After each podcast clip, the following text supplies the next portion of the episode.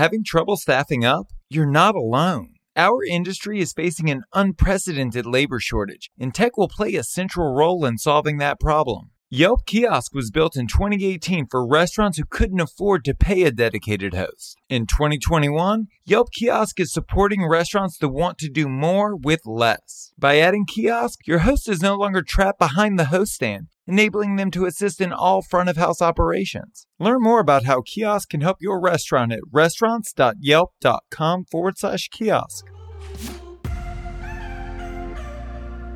Welcome to Restaurant Marketing School. I'm Josh Kopel, a Michelin rated restaurateur. Together with restaurant marketing expert Andy Rosenblum of Dining Alliance, we're unpacking the tools and tactics used by million dollar marketing agencies to help you grow your restaurant.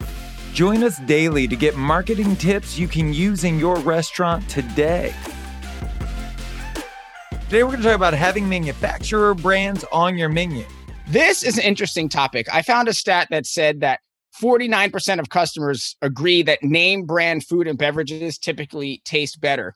And there's a fine line here between showing off the high quality products that you're using versus backing off of that so you don't look like you're shilling for that other company.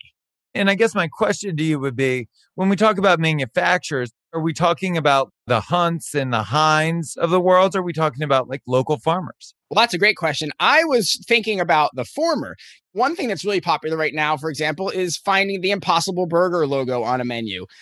We see things like Jack Daniels barbecue sauce. There's a cool pizzeria in New York called Artichoke that boasts that they use Velveeta cheese in their cheese blend. And that might attract customers. There's also big brand alcohol names that might be incorporated into a certain dish or into a drink at the bar that might attract people.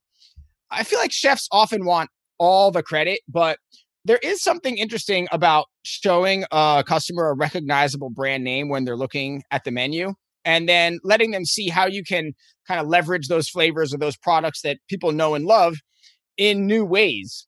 That can be an art in and of itself, kind of like sampling a beat.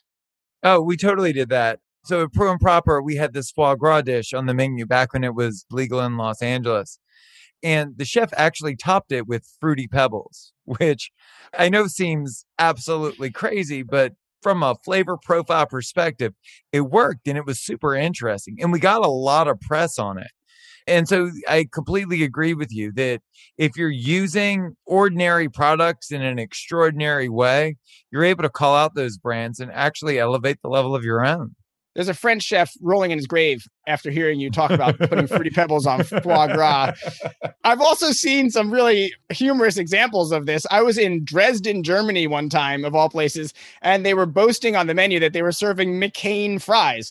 McCain's a great brand. They make a great French fry, but I don't know if that's something you're going to see on the menu here in America. But maybe in Germany, it gave that nice American French fry culture boost.